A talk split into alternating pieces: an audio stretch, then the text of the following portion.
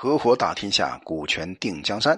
上一集呢，说到了汉文帝，汉景帝是汉朝以来啊最伟大的两个皇帝，叫文景之治。汉景帝呢也死了。那汉朝的兴起啊，由于是承接在秦的腐败之后，所以要做的事儿啊很多，而国家的财用啊非常匮乏。天子本人呢，要穷到连车驾都不能具备的四马一色，而将相有的还只能乘牛车。一般的百姓呢，更没有可蓄积收藏的东西。天下已平定之后呢，高祖啊，就是汉高祖，就命令商人呢，不可以穿着丝质的衣服和乘坐车子，并且加重了税租。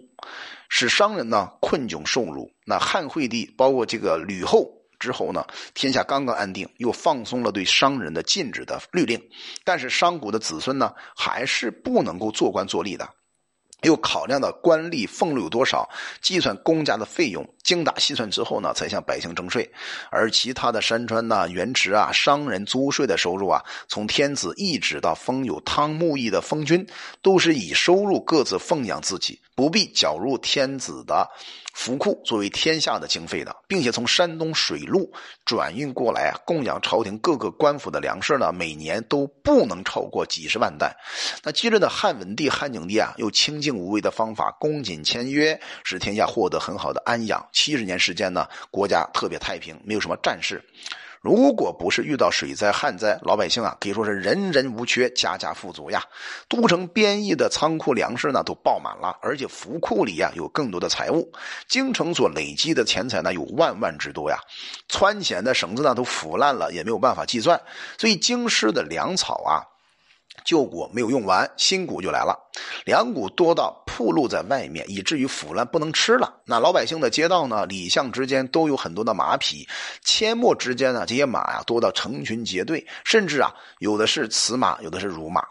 而不乘坐雄马的被人拒绝参与聚会的，所以守礼门的建议啊，有稻粮肥肉可以吃到。做吏的呢，由于太平无事啊，就这个无不调调差吧，可以能做到安居抚育子孙。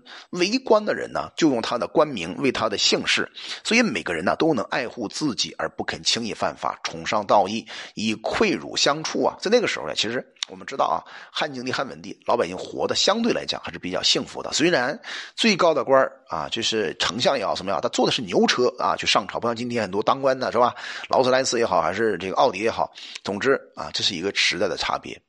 所以那个时候呢，法纲疏阔，百姓富有啊，耗费的钱财呢没有节度，以大吞小，相互兼并，而豪杰巨党靠着财富啊擅行威法。享有封地的宗室贵族呢，公卿大夫以下的官吏啊，大家都专是奢侈享受，所有的住房呢，所穿的衣服啊，车驾呢，其实都超过了上级，而且没有节度。物质过剩呢，一定会趋向于衰减，这本来是所有事物变化的道理。所以从那个时候开始啊，一直到汉汉武大帝，国内极端的奢侈浪费，国外呢还要扫除夷狄的侵扰，弄得天下。扰乱不安，而财力也几乎耗损完尽了。就是汉武大帝把他爷爷、他爸爸啊挣的这点家产啊，完全基本挥霍一空啊。所以汉武大帝有功吗？有功，有没有罪啊？也不能说要有罪啊。有过吗？有过，他是有过的。但是在整个中华的统一和疆土的拓展和打击匈奴来讲，这个人确实是非常强势的。那我们接下来就进入到汉武大帝的时代了。公元前一百四十年的时候，冬天十月份下了个诏令，推举贤良、方正、直言、极谏的人士啊，由汉武大帝亲自发册，试问世人有关古往今来修正的道理。参加测问的人有多少人呢？一百多人吧。当时有一个人大儒啊，董仲舒先生回答说：“道啊，是国家达到治平所要经过的道路，仁义礼乐都是达到政治清平所用的工具啊。所以，一个圣王。”虽然已经去世了，但他的子孙绵延很久，天下安定宁静，持续好几百年，这些都是礼乐教化的功效。人君没有不希望国家安定生存的，但是政治混乱而国家危险的却很多。原因是国君呐没有任用不这个很好的人才，而且遵从的呢不是正当的途径，才使得啊政治天下天天腐败灭亡。周道在幽王和周厉王的时候衰微，并不是道灭亡了，而是幽王和厉王不遵照着天道去做，一直到周宣王的时候，想到先王的德政，就兴复补救这种修这个废坏不修的政事，阐明周文王、周武王的功业，使得周朝灿然完备又复兴起来。这是周宣王早晚不懈怠的实行善政带来的结果。所以我们知道啊，这个。董仲舒先生呢，他是当时汉朝一个非常优秀的大儒，所以他进一步讲说，孔子讲人能弘道，非道弘人。所以政治呢，成败好坏都掌握在我们的手里边，并不是上天降下的命运，不能违反才使政治变坏的，而是自己呀所抱着的观念背离乖谬，失去治理之道的缘故。咋作为国君呢，使自己内心端正，才能使朝廷端正；朝廷端正，才能让老百姓端正啊。那百官端正呢，才能万民端正啊。万民端正，才能让四方的夷狄端正。四方夷狄端正了，那么不论多久多远啊，大家都不敢不归于正气，再也没有偏邪之气啊，剑甲在天下国家之间。所以阴阳调和，风雨顺乎啊，这个瞬时，万物和和并生，而且百姓自言，所有的福运的事儿啊，都会得到吉祥的，没有不完全的好事来到来的。孔子讲呢，凤凰鸟不再飞来，河洛的已不再出现龙图，那我还是算了，不必再有有所作为了。孔子还是自己悲伤啊，德行可以招来凤鸟河图，却因为身处卑贱的地位而得不到啊。现在陛下呢，身非贵为天子，而且拥有四海的财富，处在可以招来凤鸟河图的地位，掌握了可以得到凤鸟河图的权势，又具备招来凤鸟河图的聪明才资。德行高升，恩泽深厚，智慧贤明，心意纯美，爱惜百姓，喜爱人文人，可以说是人人之君。可是天地神奇并没有任何的瑞应，美好吉祥的事业没有到来。为什么呢？是因为教化没有做好，而且百姓行为不正的关系。百姓们呢，追逐财力就好像水往下流一样的，不用教化加以防止是禁止不了的。古代的帝王呢，都明白这些道理，可以继位治理天下的时候啊，没有不把教化当做最重要的事去做的。所以呢，在国都设立太学，在县邑设置阳序来推行教化。用人道陶冶百姓，用义理来砥砺万民，用礼节来节制民众。刑罚虽然很轻微啊，但是没有人敢冒犯法禁的原因，就是教化施行而风气习俗优美的缘故啊。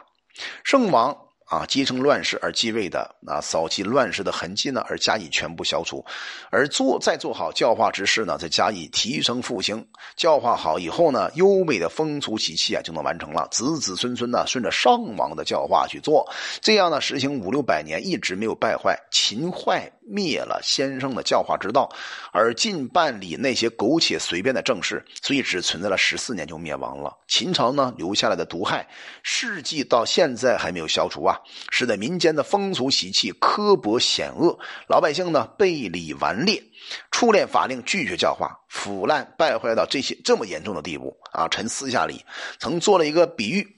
就是琴瑟不能协调，最严重的是要解开琴弦，重新安装才可以弹奏啊。同样的道理，办理政事行不通的时候，严重的一定要改变风俗，加以感化，才可能加以办理啊。所以呢，从汉到得到天下以来，常常期望得到天下大治的成就，但现在还不能把政治办好了，原因是应当改变民间风俗，加以感化，却没有做好的缘故啊。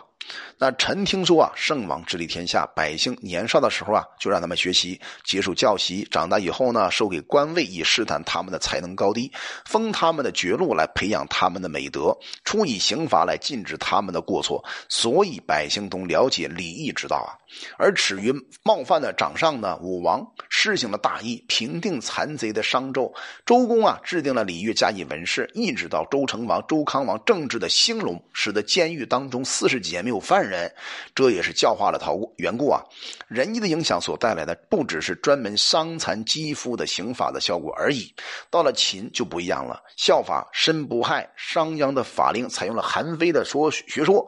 讨厌帝王的仁义之道，弄虎狼般的贪心为习俗，只责求表面而不考察实际。做好事的人呢，不一定免于刑罚；而犯了大错的人，也未必受到处罚。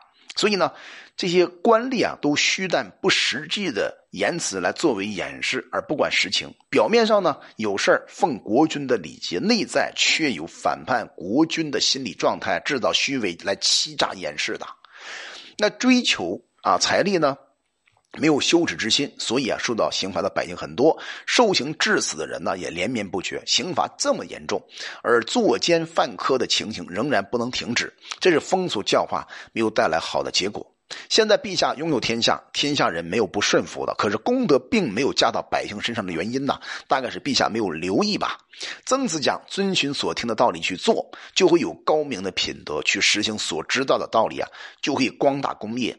要达到光明高大的这个地步呢，不可以靠他的人。啊，还是要靠自己专心致意啊！希望陛下能实行所听的道理，在内心呢安设诚意，再把诚心表现实行出来，那么陛下的功德和三王就没有什么差别了呀。那我们讲了这么多呢，是告诉大家，董仲舒这个人呢，在。